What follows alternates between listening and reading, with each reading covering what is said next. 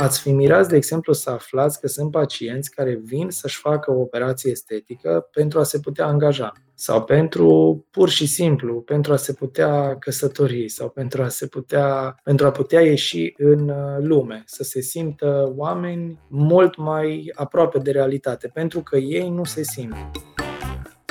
Ești invitat în intimitatea Pătratului Roșu, unde am discutat cu Mihai Chertif medic specialist, chirurgie plastică și estetică, administrator al clinicii Cosmetica Baia Mare. Subiectul discuției, operațiile estetice la mare căutare printre români, ce presupun ele, dar și motivațiile pacienților. Cum ați ajuns să faceți asta?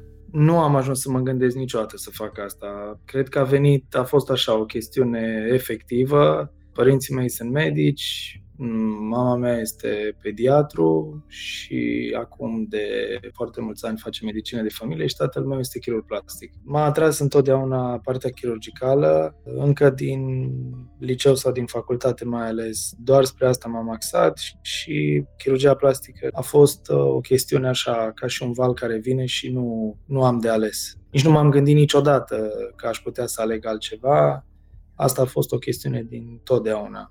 N-am uh, simțit cu adevărat uh, momentul acela în care să spun. Uh, aveam foarte mulți colegi în facultate care în momentul în care au susținut examenul de rezidențiat, ei chiar și până atunci sau chiar și după susținerea examenului și alegerea momentului uh, respectiv pentru a alege o specialitate, ei încă nu, nu, nu, nu știau ce să aleagă. Pentru mine n-a fost niciodată, nu m-am gândit niciodată la asta. Și când vine vorba de pacienții pe care i-ați avut până acum, ați spune că le-ați dat speranță sau le-ați mai tăiat din așteptările nerealiste? Totdeauna pacienții care mi-au trecut pragul la consultație și care au ajuns să se opereze la mine, toți au auzit această expresie și anume că nu sunt Dumnezeu, nu pot să fac lucrurile perfecte, sunt un om, operez niște oameni care fiecare are povestea lui separată, particulară,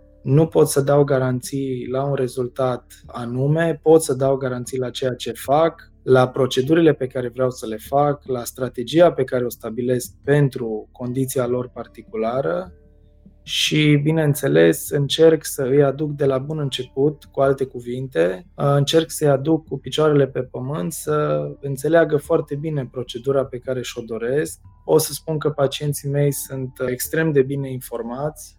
Nu prea am pacienți care să-mi pună postoperator întrebări uh, care trebuiau să le pună preoperator și cu asta Așa cum vă spuneam, expectanțele trebuie să fie în conformitate cu situația preoperatorie, cu ceea ce dorim să facem și astfel încât postoperator să nu existe situații precum eu nu asta mi-am dorit, eu altceva am vrut, a fost o alegere greșită. Bine ați venit la Pătratul Roșu! Mulțumesc foarte mult de invitație, sunt onorat să fiu în direct cu voi și uh, vă felicit pentru inițiativa pe care o faceți. Mulțumim. Și că tot spuneați de pacienți, cam care ar fi profilul pacientului care vă trece pragul cabinetului pentru o astfel de intervenție? Ca gen, vârstă, poate venituri? Aș putea să spun că, fiind un om normal, am de-a face cu oameni normali, pacienți normali. Sunt pacienți din uh, aproape toate categoriile sociale, exceptând uh, până la urmă să facem referire la persoanele educate, persoanele care uh, au o anumită educație, atât familială cât și școlară, Uh, sunt oameni uh, normali din societate, oameni care plătesc asigurări sau care nu plătesc asigurări, dar care au niște venituri, să spunem, medii sau peste medii. Area de expertiză este în domeniul chirurgiei plastice, care înseamnă chirurgia mâinii, chirurgie reconstructivă după traumatisme sau după arsuri și chirurgie estetică. Pe de altă parte, aș vrea să spun că nu sunt genul de medic care să mă dedic sau uh, să mă aplec cu totul asupra specialității mele, pentru că acest lucru ar fi cumva imposibil. Sunt genul de medic care consider că acel pacient care mă caută, mă caută după experiența pe care o am, nivelul de cunoștințe și de expertiză și acestea se pot câștiga prin numărul de operații făcute la un chirurg. poți să te adresezi unui uh, chirurg, asta cu tot respectul pentru cei care sunt uh, mai în vârstă decât mine și au trecut uh, mult mai mult prin această carieră decât mine până acum, poți să te adresezi unui medic uh, care are 40 de ani de experiență și să crezi că are experiență cu acea operație sau cu acea procedură pe care tu o cauți ca și pacient. Dar, pe de altă parte, e foarte posibil ca acel medic să nu aibă numărul de operații, de acele operații făcute, la fel de multe ca și un medic care are 5 ani de experiență, dacă el s-a dedicat doar acelor operații, acelor proceduri sau acelor tehnici. Și a dumneavoastră, cam care ar fi numerele? În ziua de azi aș putea să spun că am redus foarte mult range-ul uh, operațiilor estetice din mai multe motive. Vorbim de locație, vorbim de nivelul de putere financiară a oamenilor din România și nu numai. Vorbim de o situație în care pacienții în ziua de azi caută proceduri uh, rapide, cu perioadă minimă de recuperare, cu reinserție socioprofesională ridicată, adică să revină foarte repede la viața de zi cu zi și, uh, bineînțeles, proceduri care au un grad redus de complicații. Asta nu înseamnă că nu facem operații sau nu fac operații complicate sau cu multe potențiale complicații, doar că acestea probabil au ajuns să fie uh, într-un uh, uh număr mai redus decât uh, ne-am fi așteptat. În general, 80% aș putea să spun din profesia mea o fac în materie de chirurgie estetică. Din cadrul chirurgiei estetice, în ziua de azi sunt anumite operații pe care nu le mai fac și sunt unele care le fac într-un ritm extrem de constant și de susținut. Putem discuta despre multe din ele dacă e să o luăm craniocaudal, deci de la nivelul feței până partea de jos, la nivelul membrelor inferioare, sunt uh, destul de multe proceduri care le fac, dar putem discuta particularizat sau dacă există o anumită întrebare mai uh, detaliu. Predominant mai mult femeile sau bărbații apelează la genul ăsta de operații în cadrul clinicii dumneavoastră? Dacă, să spunem, în urmă cu 10 ani, uh, range-ul sau procentajul femei-bărbați era de 85%, 90% femei și restul uh, erau bărbați, în ziua de azi uh, acest procent în practica mea e undeva 60% femei, 40% bărbați. Uneori, în anumite perioade ale anului, chiar 50% bărbați, 50% femei. Cam care credeți că ar fi motivul pentru care aportă această diferență enormă față de alți ani? Lumea a evoluat. Chirurgia estetică nu mai este văzută ca acum 30-40 de ani, în care doar anumite persoane aveau acces la acest gen de operații. Sunt foarte mulți medici în ziua de azi care le fac și marketingul care se face pe piață pentru diferite proceduri și asta, repet, din cauza că numărul medicilor care fac aceste proceduri a crescut, uneori într-un sens bun și alteori nu neapărat chiar într-un sens, să zicem, greșit, bineînțeles, și bărbații au început să se gândească că pot arăta mai bine. Și bărbații au riduri, și bărbații au piele laxă, au, uh, să spunem, sâni în exces, și bărbații au uh, un exces de grăsime la nivelul uh, conturului, adică la nivel abdominal sau la nivelul coapselor, și bărbații au o regiune intimă pe care o pot îmbunătăți, una dintre întrebările primite de la ascultători este, sunt oameni care aleg să se opereze pentru că au văzut, nu știu, la o vedetă sau la un influencer și vin și vă spun treaba asta? Că au văzut acea, nu știu, schimbare și că vor și ei la fel? Da, businessul acesta medical și încerc să folosesc cuvântul business cu toată responsabilitatea, mă refer la un proces sănătos de a promova anumite proceduri într-o manieră academică, într-o manieră corectă și sănătoasă, pentru că să nu uităm, siguranța pacientului e cea care contează. Pentru mine și pentru noi aici la Cosmetic, asta este primul lucru. Ne îmbunătățim protocoalele și tehnicile pe care le facem tocmai pentru a ști că putem să dăm totul în materie de siguranță. Cu alte cuvinte, pacienții care ajung să vadă o anumită procedură la un influencer sau la o vedetă sau uh, pur și simplu o reclamă făcută în mediul online, indiferent pe ce portal sau indiferent de tip social media sau uh, direct în televiziune sau ziar sau publicații online de orice fel, pot începe să se gândească da, într-adevăr, parcă și pe mine mă deranjează faptul că în momentul în care mă îmbrac, mi se văd uh, sânii pe sub cămașă și parcă uneori arată urât.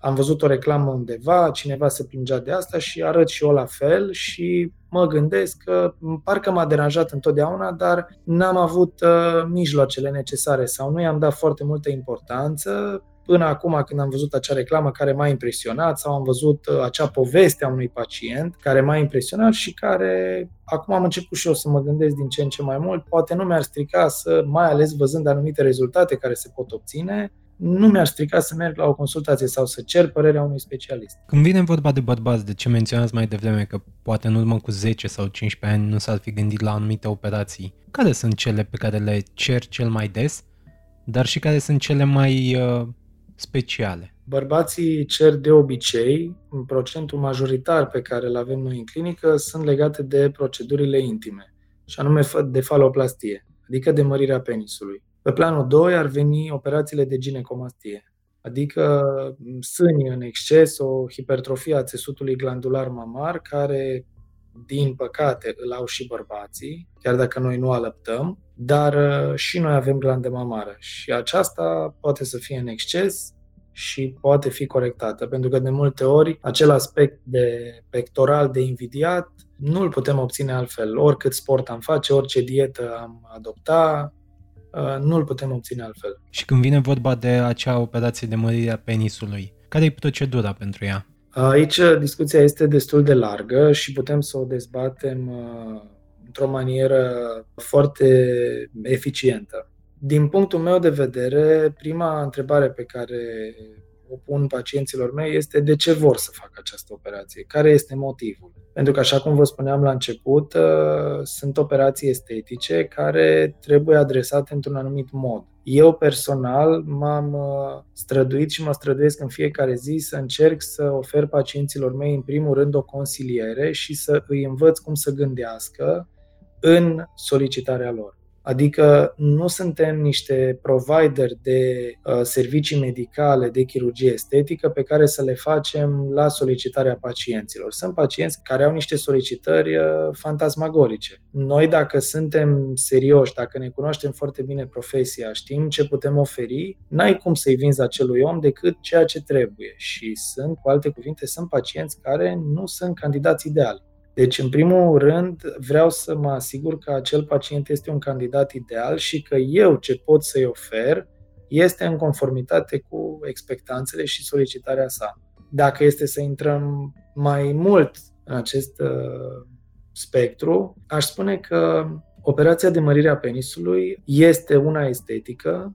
În primul rând, nu are nimic de a face cu funcția. Funcția înseamnă calitatea și durata erecției, și uh, apoi vorbim când ne referim și la funcție, la perioada de atingere a climacteriului sau a orgasmului.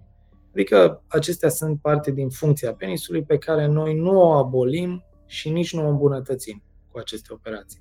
Putem îmbunătăți însă aspectul penisului din punct de vedere al lungimii și din punct de vedere a circumferinței adică a expandării anvelopei, care înseamnă practic pielea care acoperă corpii cavernoși. Această anvelopă poate suferi o expandare uneori extraordinară sau substanțială și gold standardul pentru această procedură este injectarea de grăsime proprie. Adică ne folosim de țesutul propriu a pacientului pe care îl recoltăm din anumite regiuni pe care, să zicem, pe el îl deranjează sau din anumite regiuni pe care eu le caut ca fiind bune, care înseamnă o grăsime de o anumită calitate. Și acel, acea cantitate de grăsime o procesăm într-un anumit fel și ulterior o vom folosi pentru a expanda învelopa, adică pielea.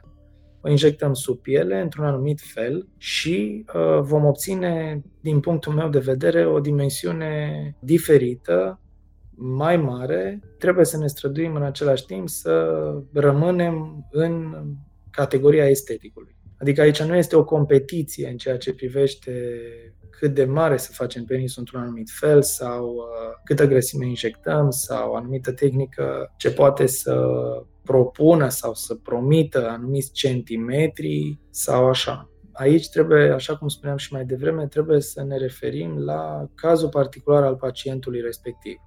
Fiecare pacient este exact cum este fiecare carte sau fiecare poveste sau fiecare mașină sau fiecare călătorie. Niciodată nu va fi la fel întotdeauna va fi ceva diferit și acel pacient va avea particularitatea sa. De aceea trebuie să adresăm și eu personal asta fac. Îmi petrec foarte mult timp în cadrul unei consultații. La mine o consultație de chirurgie estetică nu este niciodată sub o oră, poate mai mult sau poate chiar două. Pentru că uneori, mai ales când vine vorba de aceste operații din sfera intimă, care pentru marea majoritate a pacienților reprezintă o îmbunătățire a aspectului de sine, o încredere în sine. Ați fi mirați, de exemplu, să aflați că sunt pacienți care vin să-și facă o operație estetică pentru a se putea angaja sau pentru pur și simplu, pentru a se putea căsători sau pentru a se putea, pentru a putea ieși în uh, lume, să se simtă oameni mult mai aproape de realitate, pentru că ei nu se simt. Nu vorbesc aici doar de bărbați și nu vorbesc aici de operațiile din această sferă, vorbesc și de femei, vorbesc de orice altă operație estetică, pe care ei o văd o salvare în acest sens. Și rolul meu este să mă asigur că, într-adevăr, solicitarea este pe bună dreptate și că asta ar fi ceva care dacă eu o pot oferi într-o manieră bună și pacientul a înțeles ce pot eu să ofer, este un lucru bun pentru el. Și când vine vorba de a fi o alegere bună pentru el, îi recomandați și o discuție cu un psihoterapeut sau puteți furniza așa serviciu? Da, pot furniza și acest serviciu, dar din experiența mea, psihoterapeutul cel mai bun sunt eu. Adică eu, dacă fac această operație sau aceste tehnici pentru o anumită operație, indiferent de ce operație estetică vorbim, chirurgul plastic trebuie să fie primul care să-și dea seama dacă acel pacient are neapărat nevoie de a consulta un psiholog sau un psihoterapeut înainte sau dacă nu are nevoie de asta. Ideea de a trimite pacientul la un psihoterapeut, în special în România, unde trebuie să o spun, gradul de educație și nivelul de cunoștințe care sunt în afara ariei tale de expertiză, când vorbim de un om care nu are treabă cu medicina, în general, trebuie să o recunoaștem, nu știu ce părere aveți voi, dar eu consider că România este la un nivel extrem de scăzut, raportat la țările din Europa de vest sau de Statele Unite sau de Asia civilizată. Românii citesc destul de puțin, vor să se informeze scurt atunci, vor să primească niște proceduri uh, care nu sunt foarte costisitoare, care nu aduc complicații, care nu implică lucruri foarte multe, dar vor să primească un rezultat în antiteză cu acestea. Și pentru asta e foarte important ca eu să înțeleg ce își dorește acel pacient. Și da, într-adevăr, sunt pacienți pe care îi trimit la psihoterapeut pentru că eu, cel puțin, din prima vizită, consider că probabil eu nu stăpânesc suficient o explicație necesară pentru a-l face pe el să înțeleagă că acea operație îi va oferi ce îi va oferi. Și cred că dacă el nu o înțelege, îl trimit la un psihoterapeut care e foarte important să plecăm de aici cu discuția, să fie specializat pe așa ceva. Și acel psihoterapeut, la fel, e foarte important să nu devieze, prin explicațiile pe care le dă, să nu îi ofere pacientului la fel o altă perspectivă și eu după aceea să fiu uh, cumva indus în eroare. Ca și cum acel psihoterapeut uh, instruiește pacientul uh, mă anunță pe mine, acest pacient pot să-l operez că ești ok el a înțeles, nu vei avea probleme cu el, nu este un pacient care să aibă nevoie de consult psihiatric, da? deci nu are nevoie de un tratament pentru asta, nu este încadrat într-o boală psihiatrică și poți să-l operezi în condiții bune, fără a ști că ulterior deși tu ai livrat un rezultat foarte bun, el să fie nemulțumit. Pe de altă parte, psihoterapeutul poate să-ți uh, spună diferit, să-ți spună, da, ăsta e un pacient de care trebuie să ai grijă și pentru că eu l-am perceput așa și eu de fapt să nu simt asta. De aceea, personal consider că eu sunt cel care să consider pentru început și într-o proporție de 90% dacă acel pacient uh, este fezabil din acest punct de vedere pentru operație. Și dacă am anumite dubii, da, bineînțeles, îl voi îndrepta mai departe către un alt specialist în acest sens. Cum apar dubiile astea? Adică ce anume îi trădează, nu știu, percepția greșită? Poate vrea ceva care chiar nu poate fi scos pentru, nu știu, fizionomie, mă rog, corp și așa mai departe. Nu-mi vine în moment în, în română, în engleză se poartă numele de sindrom BDD syndrome înseamnă Body Dysmorphic Disorder Syndrome. Dismorfie corporală, nu? Da, adică tu ai o problemă cu tine pe care de fapt tu nu o ai. Tu îți vezi problemele tale pe care tu de fapt nu le ai în comparație cu mulți alți pacienți. Îți dorești anumite operații crezând că acea operație îți va reda în acel aspect și de fapt poate să nu fie așa sau poate să fie așa. De asta vă spuneam mai devreme că petrec destul de mult timp la consultație cu pacienții mei, tocmai pentru asta, pentru a mă asigura că înțeleg uh, perspectiva acelui pacient, uh, îi pun întrebări din viața personală. Spre exemplu, am situații destul de dese în care o pacientă, să presupunem că dorește operație de mărire a sânilor și o întreb dacă este căsătorită sau dacă are un partener stabil. La fel cum îl întreb și pe un bărbat care dorește mărirea penisului, același lucru. Și dacă pacienta sau pacientul respectiv îmi spun că au un partener, le spun, i-ai spus ce operație ai vrea să faci. I-ai explicat ce te gândești să faci. Pentru că, să nu uităm, partenerul joacă un rol foarte important în viață și o operație făcută bine cu un aspect plăcut și cu o mulțumire foarte mare a pacientului respectiv poate să fie distrusă de părerea partenerului care consideră că e un dezastru și că nu arată bine și că lui nu-i place sau ei nu-i place ce s-a întâmplat și cum s-a obținut. Și atunci consider că e foarte important să petreci destul de mult timp cu pacientul, să știi pe cine operezi. Și atunci, în cadrul întrebărilor tipice pe care le pun și să văd ce gândește pacientul, îmi dau seama destul de repede dacă vorbim de un pacient care are un asemenea dismorfism sau dacă într-adevăr pacientul a bravat cu anumite păreri și de fapt nu e așa. Și cam cât timp trece, de exemplu, de la genul ăsta de consultație până în punctul în care chiar stabiliți operația? În ultima perioadă de timp și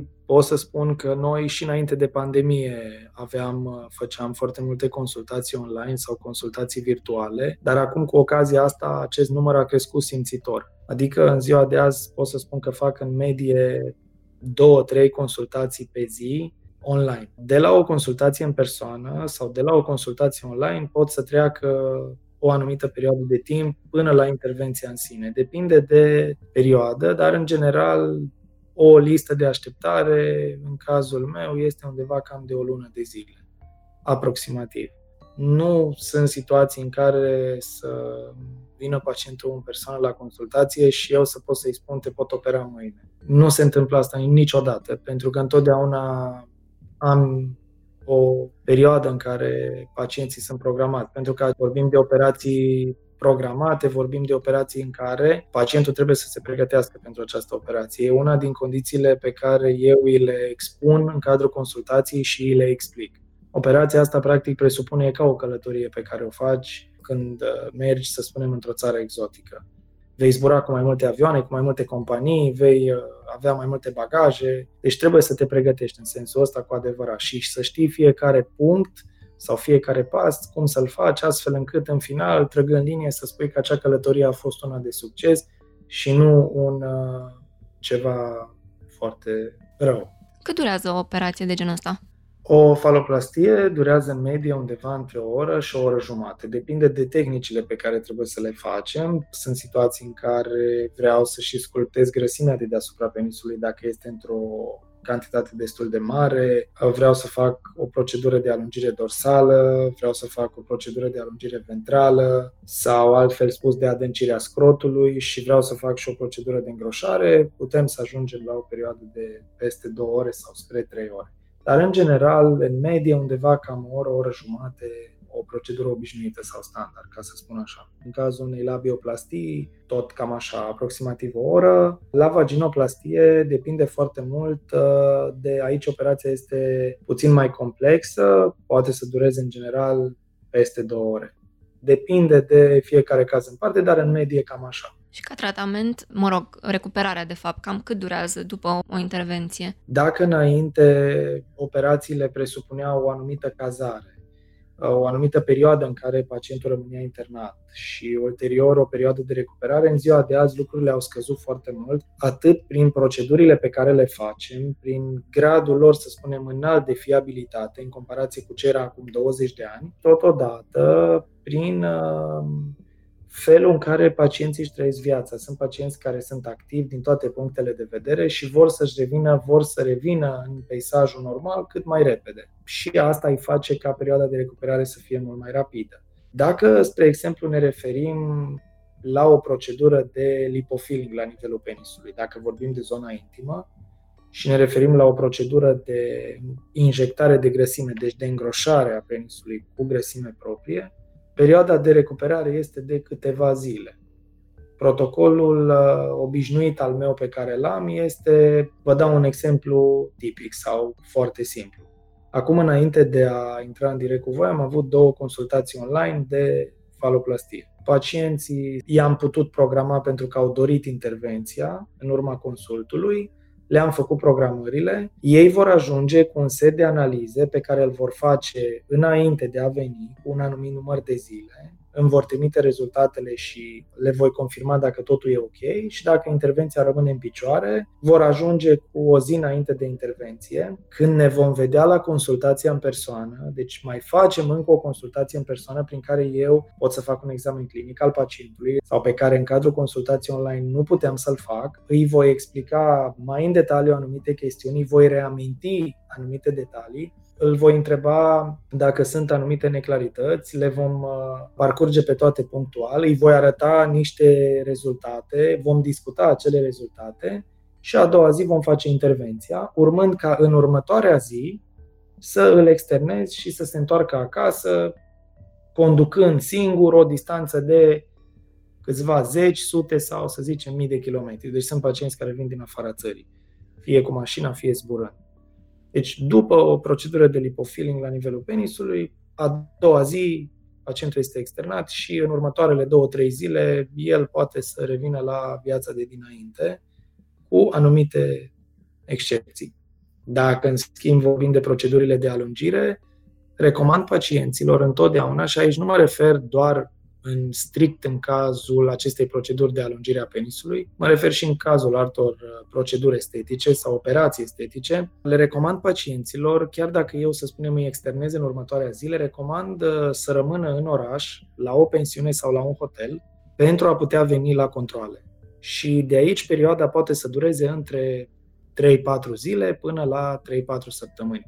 Sunt uneori situații, să vă menționez, în care am unii pacienți cărora le spun, fiindcă operația este de anvergură, fiindcă sunt destul de mari riscuri, să presupunem uh, o pacientă care vine și solicită o operație de reîntinerire corporală, să zicem uh, operație de lifting mamar, deci de ridicare a sânilor, cu sau fără implanturi, împreună cu procedura în sine de ridicare și o lipoabdominoplastie, adică o operație prin care își îmbunătățește aspectul conturului, a abdomenului, în care vorbim de operații care durează 6 ore, 7 ore și îi spun pacientei ca ulterior să rămână lângă noi o perioadă de mai bine de o lună. Adică să-și ia o cazare mai lungă prin care vine la controle, cum trebuie, cum îi spun eu și eu mă asigur că în momentul în care va pleca, să presupunem o pacientă care vine din Marea Britanie sau din Irlanda sau din Suedia sau din Israel sau de unde vreți, din Europa sau din lume, vreau să mă asigur că atunci când pleacă, riscul pentru anumite complicații este zero sau aproape zero.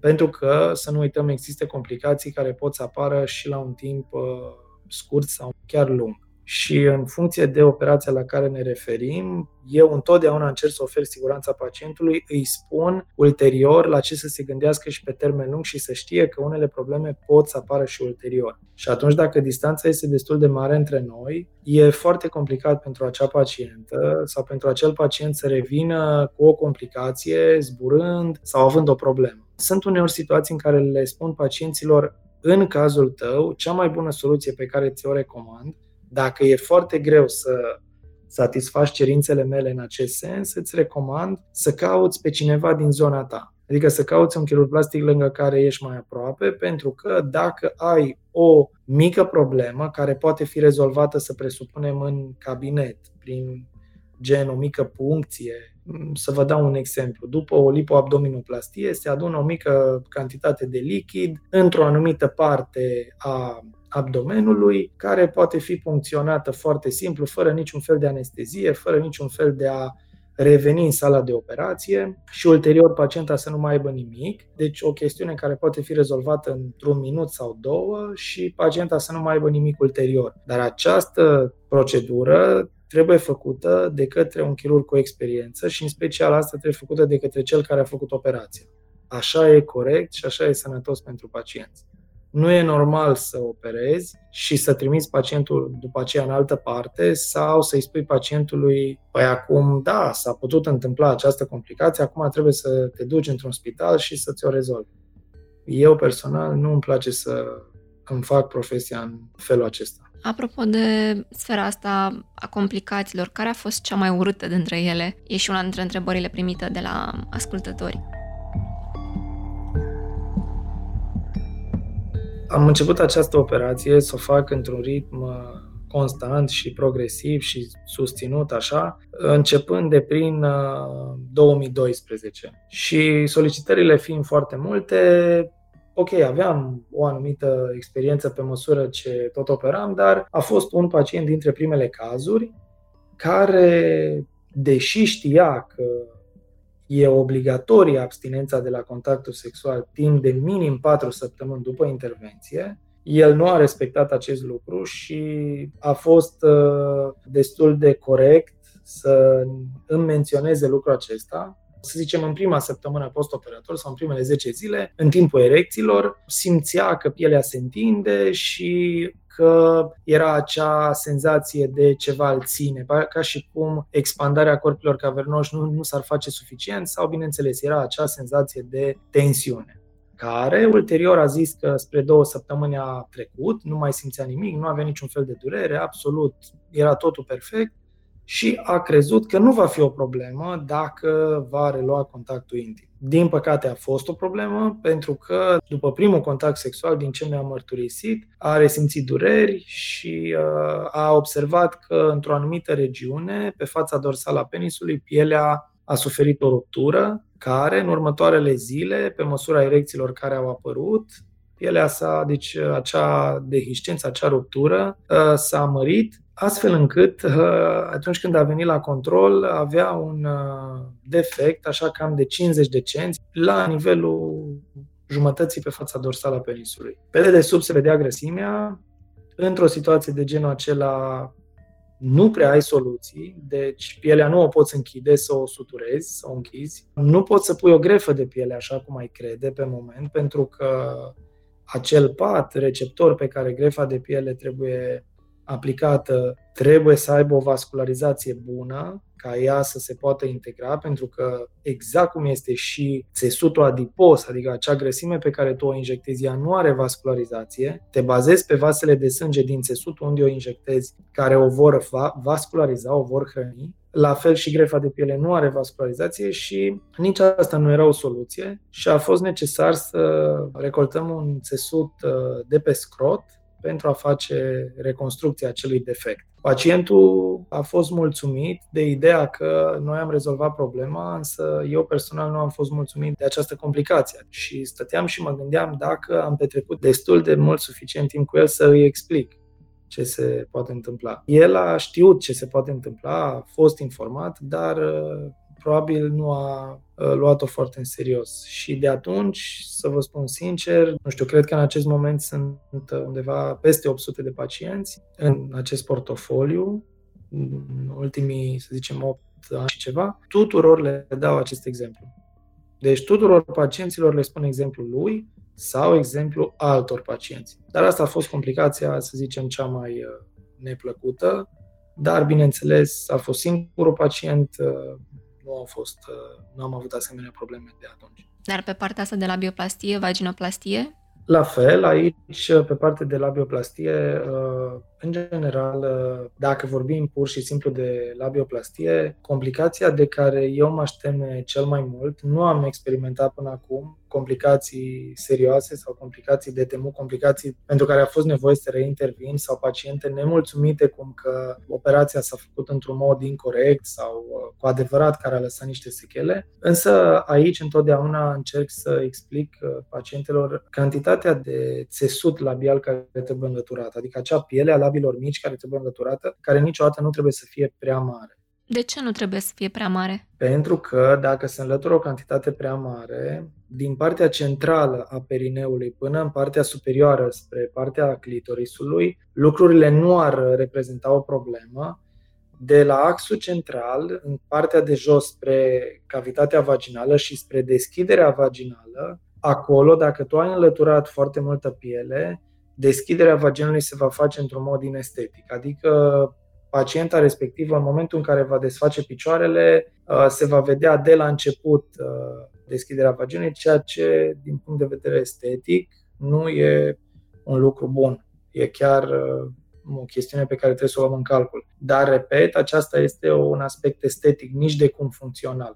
Dar aspect care se ține de sănătate afectează în vreun fel? Din punctul meu de vedere, nu putem să luăm în calcul uh, situația de a avea o zonă mai puțin umectată, adică labiile pot să propună în zona dintre ele, dintre labia mare și labia mică și la fel dintre labia mică și porțiunea de uretră și vagin, pot să propună un țesut mai uh, umectat și dacă tu înlături foarte mult, se presupune că zona respectivă poate să fie mai uh, neprietenoasă în acest sens. Dar altceva, din punctul meu de vedere, nu, nu ar trebui să reprezinte o problemă, să spunem, funcțională. Dar, pe de altă parte, repet, aceste operații trebuie adresate într-o anumită manieră, pacienta trebuie să înțeleagă ce se poate obține și trebuie să înțeleagă că trebuie să existe și o anumită potrivire cu acel partener și anumite situații postoperatorii care înainte nu le-a întâmpinat, dacă le întâmpină, e posibil să fie irezolvabile sau foarte greu rezolvabile. Deci operațiile acestea sunt irreversibile. E imposibil să pui acea piele înapoi, poți să încerci să faci o operație de reconstrucție, dar niciodată nu va mai fi cum a fost. De aceea, întotdeauna e mai bine să revii și să mai înlături în cazul în care pacienta consideră că da, e mai bine postoperator în urma operației de labioplastie, însă acum parcă totuși am un exces care încă mă mai deranjează. Niciodată nu e o problemă să pot să revii, dar dacă ai înlăturat prea mult și pacienta consideră că e o problemă, că există, să spunem, anumite probleme de fricțiune la nivel local cu, să zicem, lenjeria intimă pe care o are, pentru că tu nu ai păstrat destul țesut labial și poate să existe o problemă de acest gen, atunci situația poate fi uneori destul de greu remediabilă. Mă gândesc că multe dintre aceste intervenții nu sunt pe viață. Cam la cât timp ar trebui să revină pentru unele dintre cele mai importante, cum ar fi labioplastia, cum ar fi augmentarea sânilor, care e media? E o întrebare cu un spectru destul de larg, dar voi încerca să dau câteva exemple. În principiu, așa cum bine știți și așa cum bine știe orice persoană, nimic nu este pe viață. Eu nu pot să dau garanție pe viață. Eu nu pot să spun nimănui că îți fac această operație și nu va trebui să te mai operezi niciodată în viață. Din potrivă, dacă vorbim, de exemplu, de operație de mărire a sânilor, primul lucru pe care îl spun pacientei, îi spun să te gândești că mai devreme sau mai târziu vei mai face cel puțin încă o operație. Vă dau un exemplu. Dacă operezi o pacientă de 18 ani, care vine și dorește să-și mărească sânii pentru că are un complex, pentru că toate colegele ei au sânii mult mai mari decât ea, pentru că niciun băiat nu se uită la ea. Operez în ultima vreme destul de multe paciente tinere și care au vârste, am paciente care vin să-mi ceară această operație la o vârstă când nu este majoră și e nevoie de intervenția părinților pentru a înțelege operația, a o accepta și a semna consimțământul. Și atunci, de la o vârstă de genul acesta până ajungi la 70 de ani, sau 80 de ani sau 90 de ani, vă dați seama că e logic că acolo vor suferi niște schimbări și tu mai devreme sau mai târziu va trebui să schimbi acele implanturi. Și mai mult decât atât, să presupunem că trebuie să le schimbi când nu este o problemă. Să presupunem că trebuie să le schimb că au trecut 10 ani, 15 ani, 20 de ani de la operație. Să zicem că implanturile înăuntru nu au suferit niciun proces de ruptură sau de distrucție. Însă problema este că pe parcursul anilor noi îmbătrânim. Și când spun că îmbătrânim, nu îmbătrânim doar la nivelul feței. Nu ne apar riduri și toză și laxitatea pielii doar la nivelul feței, ci se întâmplă peste tot. Pentru că putem să încercăm să ducem uh, bătălia împotriva gravitației destul de bine uneori, dar nu putem câștiga război. Asta e clar. În acest sens, mai devreme sau mai târziu, aceia se vor lăsa, fie că s-au folosit un implant mai mare și asta este motivul, sau s-au lăsat datorită procesului de îmbătrânire. Pacienta, să zicem, a fost însărcinată de două ori, a avut o creștere a glandei mamare pe perioada sarcinii, a alăptat, pielea s-a întins, s-au apărut vergeturi. Sânii, adică implanturile, să spunem, sunt în aceeași poziție și sunt ok. Numim noi waterfall deformity, adică este exact așa o, un aspect în cascadă în care implantul rămâne la o anumită poziție și sânul este căzut peste el. E un aspect destul de urât și care necesită revizie. Deci e clar că te vei mai reopera. Dacă vorbim de operație de faloplastie, în special de cea de îngroșare. O parte, așa cum spuneam mai devreme, grăsimea respectivă se bazează pe capacitatea uh, de vascularizație a țesutului unde o, unde o vei depozita pentru a o vasculariza și de a o stabiliza, practic. Gândiți-vă că e ca și cum vrei să plantezi un gazon. Te-ai dus, ți-ai pregătit terenul, ai uh, așezat semințele, le-ai udat și le-ai îngrășat și nu peste tot gazonul va fi la fel de dens. Și atunci vei vrea să vii să repeți, vei vrea să vii să completezi, să mai adaugi.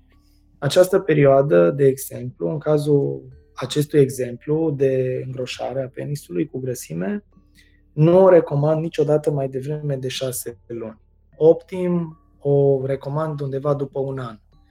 Pentru că, de fapt, eu vreau să las acea grăsime să se stabilizeze, și vasele de sânge și pielea să se obișnuiască cu noul aspect, cu noul volum, cu noua formă și apoi, dacă e nevoie să vin să depozitez. Logic este asta deoarece dacă tu vii și repeți foarte repede, pentru că am unii pacienți care îmi soli, care, să zicem, au consultat alți medici, au fost și au făcut o procedură de genul acesta și la o perioadă de o lună vin să-mi ceară aș vrea să vin să mai îmi depozitez grăsime pentru că nu-mi convine cât s-a menținut. Și le explic să încerce să se întoarcă la medicul inițial pe care l-au avut și unii nu vor pentru că ei consideră că medicul a fost uh, slab sau că procedura a fost slabă pentru că s-a păstrat foarte puțină grăsime ceea ce nu este adevărat. Nu știu cum a fost penisul înainte, vreau să văd cum este acum, uh, vreau să estimez din niște imagini sau dintr-un examen clinic la consultația în persoană cum arată acum, dar nu vreau să vin să depozitez mai repede pentru că mă bazez pe faptul că acele vase de sânge n-au terminat acel proces de vascularizație. Și eu dacă vin și depozitez mai repede, nu le voi da răgaz să termine cu prima cantitate și atunci grăsimea care nu se vascularizează, ea se necrozează. Deci suferă un proces de apoptoză, adică de moarte celulară, care în final practic se necrozează, se topește și va fi absorbită de către organism. Pe acest caz, să zicem că urmează toți pașii corecți. Grăsimea care se stabilizează, ea rămâne acolo sau va fi consumată în timp de corp? Da, acea grăsime care rămâne acolo va rămâne acolo. Deci, după acea perioadă de 6-12 luni, cantitatea de grăsime care a rămas acolo înseamnă că s-a vascularizat și s-a stabilizat. Imaginați-vă următorul lucru. Să spunem, noi ne naștem cu un anumit număr de celule adipoase. Adică suntem programați în tablou genetic să avem o anumită dispoziție a grăsimii și un anumit număr. Uitați-vă pe stradă, o să vedeți foarte multe persoane care au 70 de ani și sunt foarte, foarte slabi. Oricât mănâncă și orice fac, nu depozitează grăsime. Pentru că au o capacitate de metabolizare a colesterolului foarte ridicată și, pe de altă parte, nu fac mai multă mișcare decât alți pacienți care sunt de-a dreptul supraponderal și care fac foarte multă mișcare. Bineînțeles, au o dietă proastă, să spunem, sau neadecvată. Dar cu toate astea, aceia care depozitează grăsime foarte ușor nu reușesc să o dea jos. Explicația asta o dau și pacienților ca să înțeleagă procesul. Să presupunem că eu fac o procedură de lipofilling la nivelul sânilor sau a feselor sau a feței sau a penisului sau pe fața dorsală a mâinilor sau vreau să îmbunătățesc aspectul unui țesut care are o cicatrice depresionată în urma unui traumatism și vreau să restabilez volumul acelei zone. Da? Deci vreau să mă folosesc de grăsime pentru a îmbunătăți în scop estetic sau reconstructiv acea zonă. Recoltez grăsimea dintr-un uh, țesut în care eu am multă și totodată din care eu din experiență estimez că acolo grăsimea este destul de rezistentă la procesele de slăbit. De multe ori îl întreb pe pacient dacă s-a întâmplat vreodată să slăbești din vari motive ai observat o anumită zonă din care grăsimea nu s-a dus nici cum. În general, aceste zone sunt uh, zona din jurul umbilicului, zona abdomenului anterior, pe o anumită suprafață în jurul umbilicului, flancurile abdominale, deci părțile laterale, zonele lombare și în anumite zone ale coapselor. Și eu acea grăsime vreau să o recoltez. Pentru că mă bazez pe faptul că dacă ea acolo a rezistat proceselor de distrucție, la fel de bine va rezista și la nivelul, să spunem în cazul acesta, a penisului unde o depozitez. Și odată ce grăsimea s-a stabilizat, ea practic nu mai poate fi distrusă decât în urma unei diete foarte, foarte stricte sau agresive. Deci eu dacă am recoltat o anumită cantitate de grăsime dintr-o zonă, să spunem abdomen anterior, să spunem că acolo există un milion de celule adipoase, dacă eu am recoltat 800 de mii, le-am procesat, le-am injectat și o parte din ele le-am aruncat. Acele 800 de mii de acolo nu se vor mai putea reface niciodată de pe zona aceea. Eventual, acele 200 de mii care au rămas pot să crească în dimensiuni. Deci grăsimea nu se poate multiplica pentru că am situații în care trebuie să fac anumite tehnici de reajustare sau de revizie a unei liposucții. Adică, în urma unei liposucții, grăsimea a fost înlăturată și canula a străbătut într-un ritm foarte agresiv stratul de sub piele, deci de grăsime superficială. Și în cazul acesta, ea a lăsat niște urme pe dedesubt, niște șanțuri, niște diformități, niște irregularități de contur, care arată uneori foarte rău și care nu pot să le corectez decât dacă injectez din nou grăsime acolo. Într-adevăr, pe de altă parte, am și pacienți sau paciente care vin la a treia liposucție. Aia nu înseamnă că voi da curs solicitării, pentru că până la urmă liposucția este o procedură de remodelare corporală, nu de slăbit, nu de înlăturat grăsimea pe care tu vrei să tot o crești. Dar, chiar dacă se vor îngrășa, pe acea regiune, abdomenul sau flancurile sau zonele lombare sau coapsele sau zonele, în fine, zonele de, pe unde, de unde o recoltezi vor arăta cu totul diferit.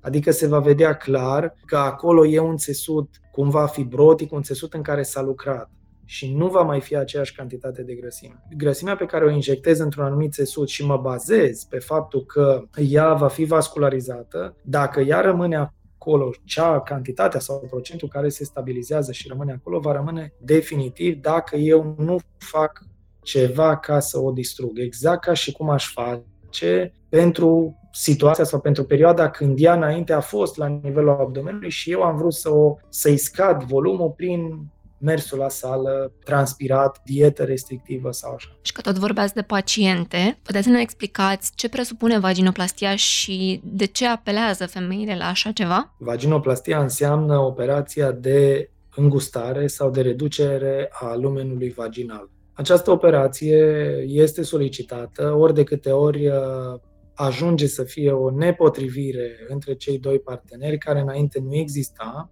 ajunge să fie solicitată de către partener în acest sens, apoi ajunge să fie solicitată de către pacientă deoarece nu mai simte plăcerea ca înainte datorită expandării pereților vaginului și a musculaturii din jurul lor care nu se mai face cum se făcea înainte, din cauza că lumenul este mai lax, este mai larg. Și ea presupune o operație prin care mucoasa vaginală este înlăturată de pe peretele posterior într-o anumită măsură, într-o anumită cantitate și se face o reanforsare a ei. Tot ce presupune chirurgia plastică sau chirurgia estetică înseamnă o plicaturare, o resuspensie, o repoziționare. Și atunci uh, este un uh, aspect extrem de interesant aici, pe care aș vrea să vi-l uh, menționez. De exemplu, m-ați putea întreba referitor la asta, de unde știi tu ca și medic cât de mult să îngustezi vagina? De unde știi tu că dacă vorbim de o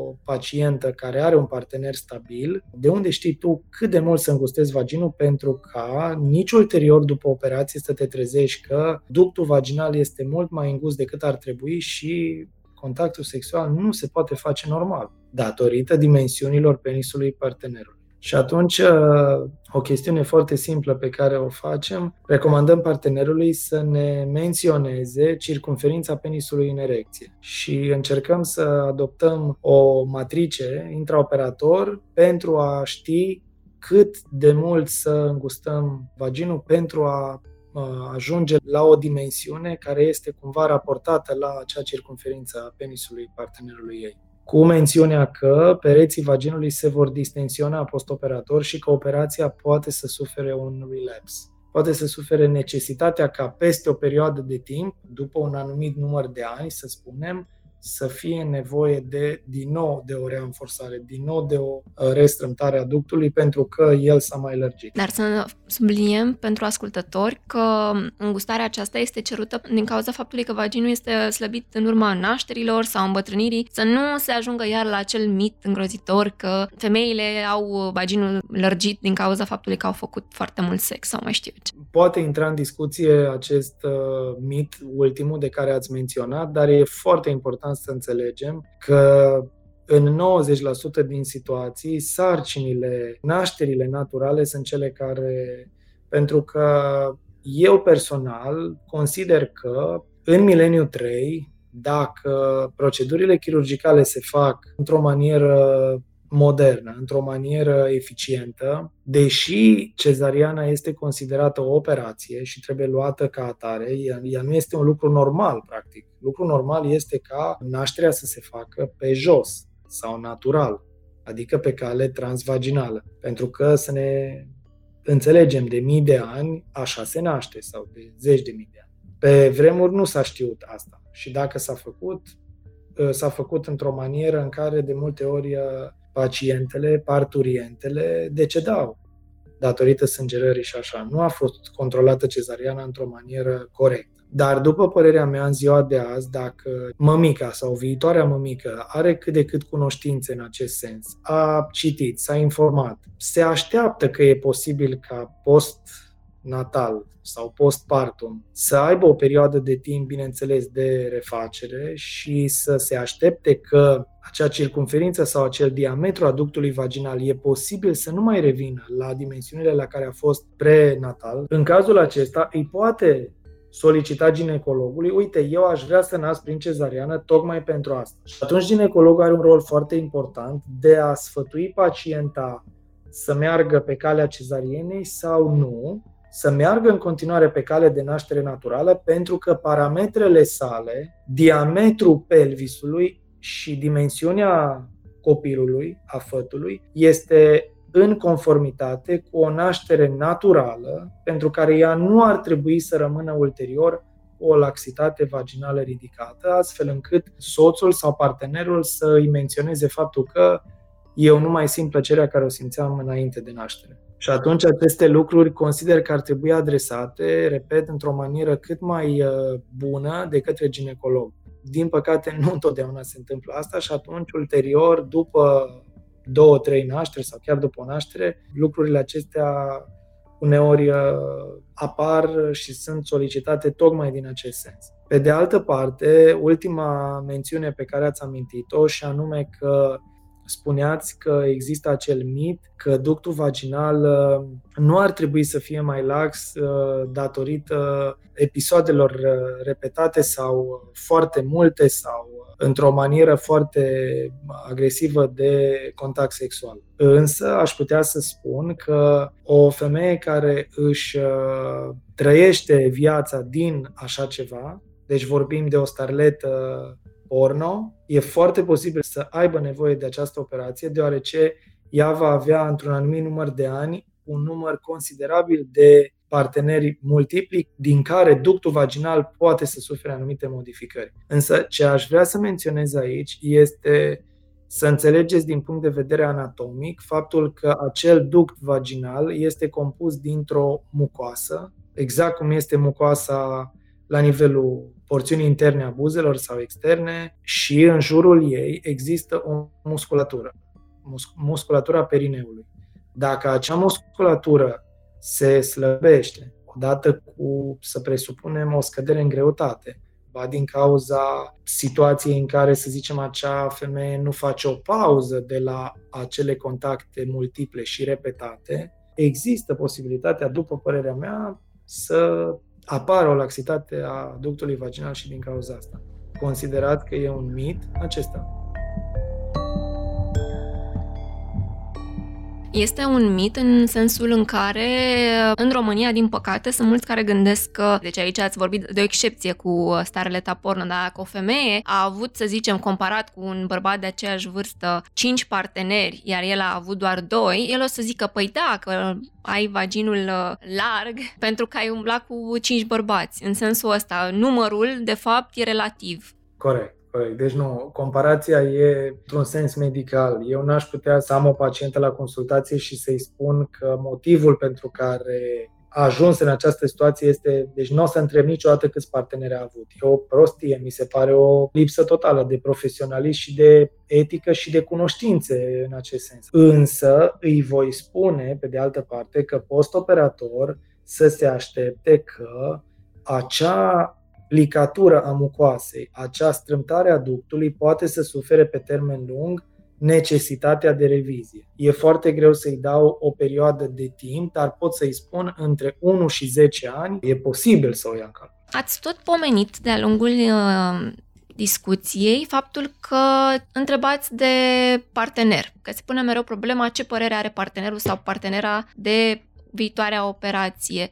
Cam cât de mult ați sesizat că are influență această părere în decizia pacientului, de fapt. Pentru că mi se pare, acum puteți să îmi spuneți dacă am dreptate sau nu, că se lasă foarte mult influențat de ei și că foarte puțin în decizie este decizie personală 100 în 100. Mai mult e pentru că a apărut această neplăcere în cuplu sau, nu știu, celălalt poate este nemulțumit. Că ați dat acel exemplu la uh, vaginoplastie, că ați luat dimensiunea partenerului, dar dacă nu mai rămâne cu acel partener mai încolo, ce se întâmplă? E logic ce spuneți și e foarte adevărat pentru mine contează foarte mult părerea partenerului, indiferent de operație. Sunt, bineînțeles, operații care nu au de-a face cu partenerul, care nu implică părerea partenerului. Adică vreau să vă dau un exemplu. Am uh, uneori situații în care pacientul solicită o operație de mărire a penisului. Și în momentul consultației, fie de la consultația online sau de la discuția inițială până la consultația în persoană, aceasta se face împreună și cu partenera sa. Adică el vine să spună, poate să participe și soția mea sau prietena mea. Și eu spun, dacă, se, dacă dorește să participe, chiar vă rog să participe, adică chiar îmi doresc. Și discuția se desfășoară, eu ceea ce explic, îi explic și ei. Deci dacă ea își dorește să participe la discuție, la consultație, deși să spunem ea nu întreabă nimic, eu îi explic și ei. Dacă eu simt că partenera poate avea o părere în total dezacord cu ce spun eu, atunci e foarte posibil să nu mai fac operația. Deci e foarte posibil să-i spun acelui pacient cât de mult ții cont de părerea partenerului. Păi destul de mult, dacă vorbim că e soția sa sau e, mă rog, partenera lui. E foarte posibil să-i spun, raportat la ce rezultate pot eu să obțin, pe care să spunem că partenera sa nu le-a agreat, nu le-a acceptat, i s-au părut nerealiste, i s-au părut inestetice, trebuie să fim cu picioarele pe pământ și să recunoaștem, noi ca și medici că acele rezultate le putem obține. Bineînțeles, uh, din niște imagini sau dintr-un video care poate să distorsioneze realitatea într-un anumit fel, dar una peste alta, acela e rezultatul. Dacă tu consideri că nu e un rezultat bun pentru tine sau dacă partenera consideră, dacă vorbim de acest caz per se, eu e foarte posibil să-i spun acelui pacient îmi pare rău, dar nu sunt eu medicul pentru tine sau cred că e bine să soliciți și altă părere sau cred că ar fi bine să te mai gândești, pentru că nu vreau să crezi că operația este reversibilă. Adică să vii să spui, deși inițial mi-a plăcut cum a fost, acum nu mai îmi place, mai ales că și partenera mea îmi spune toată ziua că ei nu-i place ce aspect s-a obținut. În cazul acesta e aproape imposibil, ca să nu spun imposibil, eu nu mai pot reda aspectul penisului cum a fost înainte de operație. Pentru că acea grăsime e imposibil să o înlături astfel încât să spui că el va arăta ca înainte de intervenție. Dar invers? Să simțiți că femeia este presată de partener să ia, să facă această operație? A simțit? Da, bineînțeles. La fel e și invers. Am dat aspectul de partea masculină de data asta, dar pot să vin și cu partea feminină. Adică partenerul vine și solicită asta și am avut destul de multe situații în care doamna, în urma discuției pe care o aduceam raportat la ce înseamnă operația de vaginoplastie, ce recuperare are și ce presupune per total, a spus ea, oare nu v-ați putea gândi să-l ajutați pe soțul meu sau pe partenerul meu? Poate am putea obține asta într-o manieră mai bună. Și în final, de multe ori e mai bine așa. Mai ales, bineînțeles, dacă și el și-ar dori așa ceva, deci dacă și el s-ar gândi. Și de multe ori am direcționat în sensul acesta, adică s-au câștigat două chestiuni. În primul rând, s-a reîmbunătățit calitatea contactului sexual datorită faptului că circunferința penisului era mai mare și doi la mână, el s-a văzut mai bine, pentru că el și-a dat un boost la încredere prin această intervenție, care, bineînțeles, n-a fost sugerată de mine. Dacă a fost sugerată, a fost cumva așa adusă în vedere, dar el cumva și-o dorea. La fel, e foarte posibil ca, să zicem, partenerul să o influențeze pe, pe ea să își facă operația de îngustare a ductului vaginal, deci de vaginoplastie, pentru asta. Eu consider că aceste aspecte trebuie adresate într-o manieră cât se poate de corectă, cât se poate de sensibilă, cât se poate de umană, pentru că sunt extrem de sensibile. Orice chestiune care nu este înțeleasă, orice pacientă care își dorește altceva și nu obține acel altceva, cu o operație în această sferă se poate termina rău. Poate să fie pentru acel medic, poate să fie un dezastru. Și de aceea este necesar uh, o discuție extrem de serioasă. Și apropo de această presiune, când vine vorba de himenoplastie, cam care este abordarea? Ce spun pacientele care vin să ceară așa ceva? În general, asta am, am experimentat-o în clinică în momentul în care părinții au dorit-o mai mult decât uh, pacienta în sine. S-a întâmplat destul de rar, dar uh, după această discuție, marea majoritate renunțau la idee pentru că himenoplastia personal consider imposibil să poți să refaci uh, himenul într-o anumită măsură, astfel încât la un contact sexual partenerul să considere că vorbim de un prim. Mai sunt situații de genul acesta în care să presupunem că pacienta a avut un contact sexual la o vârstă fragedă, himenul a fost uh, dilacerat și acum se dorește de către familie mai mult pentru că datorită părerilor religioase sau etniei sau altor factori, poate să constituie un factor negativ după alianță, după căsătorie. Însă sunt uh, situații extrem de rare.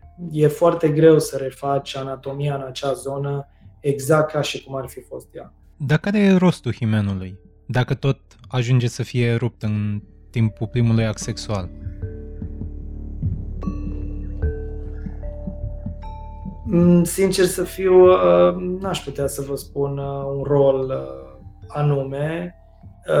Nu am niște cunoștințe de obstetrică astfel încât să vă pot da aici un răspuns uh, corect sau uh, complet. Așa cum și circumcizia e făcută sau e efectuată la milioane sau zeci de milioane de oameni sau sute de milioane pe întregul glob uh, și oamenii, bărbații ăia trăiesc foarte bine, încă trăiesc mai bine, fără prepuț decât înainte când îl aveau, deci cu circumcizia făcută. La fel e vorba și de himenoplastie. Poate să intre în discuție o dezvoltare din punct de vedere intrauterină care a rămas în acest fel și acea membrană care este himenul în sine, mă rog, el există pur și simplu, dar odată ce a fost uh, desfăcută acea aderență, el nu ajunge să fie înlăturat. Nu e un țesut care se pierde e o mucoasă care nu s-a expandat suficient, să spunem, și care ulterior, la primul contact sexual sau după mai multe contacte sexuale, depinde,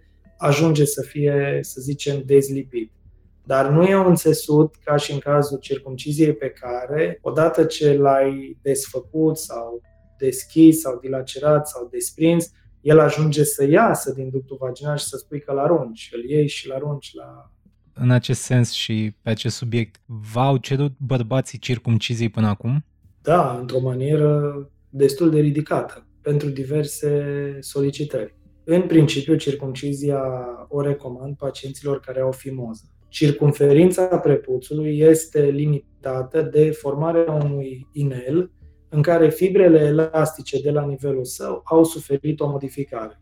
Această modificare poate fi congenitală, sau poate să apară pe parcursul vieții adultului, fie datorită infecțiilor, care pot să fie în urma igienei precare sau în urma infecțiilor cu transmitere genitală și când spunem o infecție, spunem vindecare printr-o fibroză, adică printr-o cicatrice. Acea cicatrice propune o îngustare, o diminuare a lumenului în acest caz, care se poate perpetua mai departe sau se poate propaga mai departe printr-un cerc vicios care se tot repetă. Acea îngustare produce rupturi la forțarea sa, mai ales în erecție, când uh, penisul, însemnând corpii cavernos și glandul, se umplu cu sânge și atunci uh, uh, porțiunea respectivă a prepuțului poate să treacă foarte greu de gland sau chiar deloc și dacă se forțează acest lucru, pot să apară dilacerări sau rupturi ale zonei respective care este îngustată și care ulterior va duce la niște ulcerații. Și acele ulcerații vor produce din nou inflamație, fibroză, adică cicatrice, care va produce din nou îngustare și retracție. Și atunci, practic, tu trebuie să scoți din ecuație acel țesut și circumcizia are acest rol. Din păcate, nu există altă soluție. Eu nu știu să existe altă soluție la ora actuală se consideră că anumite geluri sau creme pot să rezolve problema, însă, din punctul meu de vedere, sunt doar uh, minciuni sau păcăleli de tip uh, online. Nu e nimic uh, valabil în asta. Eu nu am văzut până acum dacă ar exista în medicină așa ceva, n-am mai operat fimoza, să ne înțelegem. Nimeni n-ar vrea să facă operații numai de dragul de a le face, cel puțin nu cred. Dar nu există astfel de soluții. Ne apropiem de finalul discuției, dar n-aș vrea să terminăm fără să abordăm încă un subiect mai mult sau mai puțin popular în România. Schimbarea de sex, atât la bărbați cât și la femei. Și o luăm de la gen la gen. Să ne explicați ce înseamnă pentru o femeie să schimbe sexul, dar și pentru un bărbat, care e procedura, cât de dificilă e, dar mai important, dacă organismul ajunge să perceapă nou organ ca fiind al lui. Pentru un bărbat, să își facă schimbare de sex presupune o penectomie, o orhiectomie, adică să înlăture aparatul reproducător, să înlăture penisul, să înlăture scrotul, dar totodată să păstreze o parte din pielea penisului pentru reconstrucția de tip labial. Și totodată pielea penisului va funcționa ca un duct, adică acel nou neovagin, acel duct, va fi creat prin intermediul unui țesut pe care tu îl ai. Pentru că altfel e imposibil să creezi uh, la nivelul perineului o breșă prin care să, să poți să o numești vagin. La fel, de partea opusă, o femeie care dorește să-și facă schimbare de sex. Sunt uh, mai multe variații ale operației. În principiu e nevoie de a crea un nou penis. Se poate face asta printr-o operație de reconstrucție, adică să creezi un penis nou dintr-un țesut care există la nivelul spatelui. E un labou care se poate recolta, Adică e un țesut compozit care se poate recolta de la nivelul spatelui, pe care poți să-l modelezi și îl transferi microchirurgical. Adică îl, țesutul acela de acolo va fi prelevat cu niște vase de sânge, cu o arteră și cu o venă și va fi transferat la nivelul perineului după ce a fost modelat și vasele acelea de sânge vor fi reconectate la niște vase din zona respectivă, prin care fluxul sanguin să poată circula și prin care acel țesut care a fost prelevat va fi vascularizat. Orice, când vine vorba de structurile noastre, trebuie să aibă vascularizație. La nivelul scrotului, la fel, un țesut, tot așa, prin reconstrucție, în care se pot introduce două implanturi pe post de testicul. La nivelul uh, noului penis format în acest fel, se poate introduce un implant de tip uh, penian pe care se, care se folosește de obicei în cazul pacienților cu uh, impotență marcată care nu răspunde la tratamentul peroral. Și uh, cel implant care se introduce în acest țesut este prevăzut cu o pompiță și prin, printr-un anume procedeu de vacuum, această pompiță este introdusă în noul scrot, printr-o tehnică din aceasta cu vacuum. Acea pompiță are un dispozitiv prin care tu practic poți să umfli cu aer acel implant. Și atunci acel țesut pe care l-ai creat acolo are o așa zisă erecție. Din punct de vedere senzorial, e imposibil uh, să poți să spui ce poate să simtă acel pacient pentru că el nu a experimentat așa ceva niciodată. O femeie nu știe ce înseamnă să ai penis, nu știe ce înseamnă să simți, de partea bărbătească vorbind, la fel cum niciun bărbat nu are vagin și nu știe ce înseamnă contactul sexual, ce îl simte o femeie. Și atunci, uh, din punctul meu de vedere, această operație trebuie efectuată nu într-un scop uh, medical adevărat, ci într-un scop uh, mai mult uh, de parte psihologică. Adică eu consider că aceste persoane care doresc să recurgă la așa ceva și cred cu adevărat că ei au nevoie de așa ceva, este mai mult din punct de vedere psihic, nu funcțional. Aici e nevoie de o echipă complexă este nevoie de psiholog, chirurg plastic, ginecolog, urolog, endocrinolog. Deci aici este nevoie de o echipă complexă. Eu consider că așa ar trebui tratată o problemă de acest gen.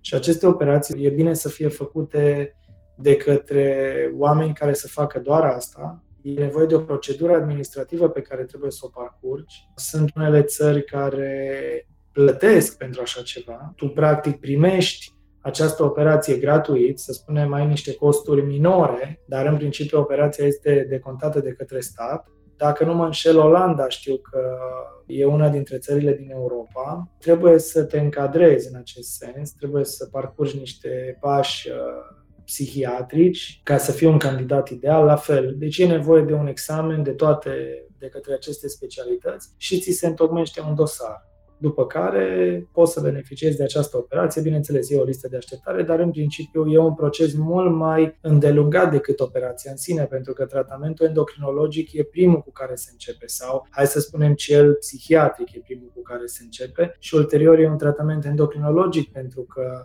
un bărbat care dorește să fie o femeie are nevoie de o schimbare a balanței între hormonii androgeni și cei estrogeni e nevoie de un proces destul de îndelungat. Personal consider operația necesară doar în acest fel. Nu cred că vreun medic care vrea să facă o asemenea operație sau poate să o facă, va ajunge să o facă la un pacient care pur și simplu intră pe ușă în cabinet și o cere. Și o să-i spună, ok, te programezi pe data de și vom face operația aceasta. Deci aici nu se pune problema de așa ceva. Aici este un proces mult mai îndelungat și, din punct de vedere chirurgical, vorbim de niște tehnici destul de complicate cu un anumit grad de complicații destul de ridicate. Dar, în principiu, sunt, uh, mai ales în cazul uh, schimbării bărbat spre femeie, operația este destul de straightforward. Deci este destul de țintită și de clară cum se face. În schimb, invers e puțin mai complicat, pentru că reconstrucția pentru a avea un neopenis sau un penis, să spunem între ghilimele, se poate face în forme diferite. Exemplul pe care vi l-am dat este unul din ele, dar mai sunt uh, posibilități de recoltare a unor țesuturi de la nivelul corpului care pot fi uh, făcute în acest fel. Numai că, repet, aceste operații, exact cum o operație estetică destul de obișnuită printre noi, va necesita revizii pe termen lung, să vă imaginați o asemenea operație, ce grad de revizie poate să aibă pe termen lung. Și atunci acea confirmare și acel accept pentru o asemenea operație trebuie să fie făcut ca atare.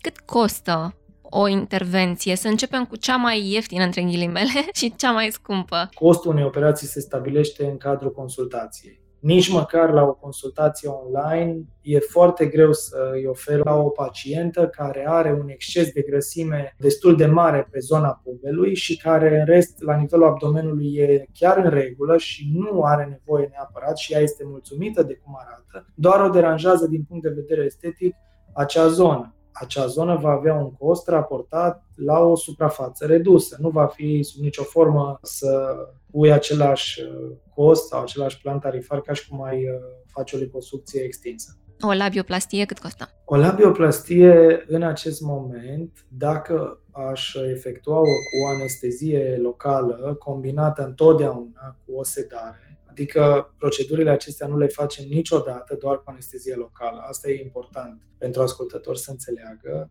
deoarece vrem să oferim în primul rând confortul pacienților și în al doilea rând vrem ca țesuturile să fie relaxate. Pentru că atât la nivelul penisului, cât și la nivelul, în cazul bărbatului, cât și la nivelul regiunii intime a, a doamnelor, țesuturile pot să se retracte într-o mai mică sau mai mare măsură. Și atunci tu vrei să vezi exact cu ce ai de-a face. De multe ori le spun și uh, bărbaților când vin la consult, uh, nu mă ajută foarte mult ce văd la consultație pentru că poate să fie stresul sau anxietatea dată de consultul în sine, că ești în fața unui medic și te dezbraci și se uită la tine chiar la părțile uh, intime și uh, nu mă ajută foarte mult asta, dar pot să-i confirm dacă este cu o dezvoltare normală. Așadar, să spunem în cazul labioplastiei, costul începe în acest moment de la 1000 de euro cu anestezie locală combinată cu o sedare. Dacă se dorește o anestezie regională de tip peridurală sau anestezie generală, costul începe de la 1500 de euro. Bineînțeles, e foarte important uh, să înțeleagă ascultătorii că acest podcast la această oră, prin răspunsurile acestea, sunt raportate la costurile actuale. E foarte posibil costul să sufere schimbări de-a lungul anilor.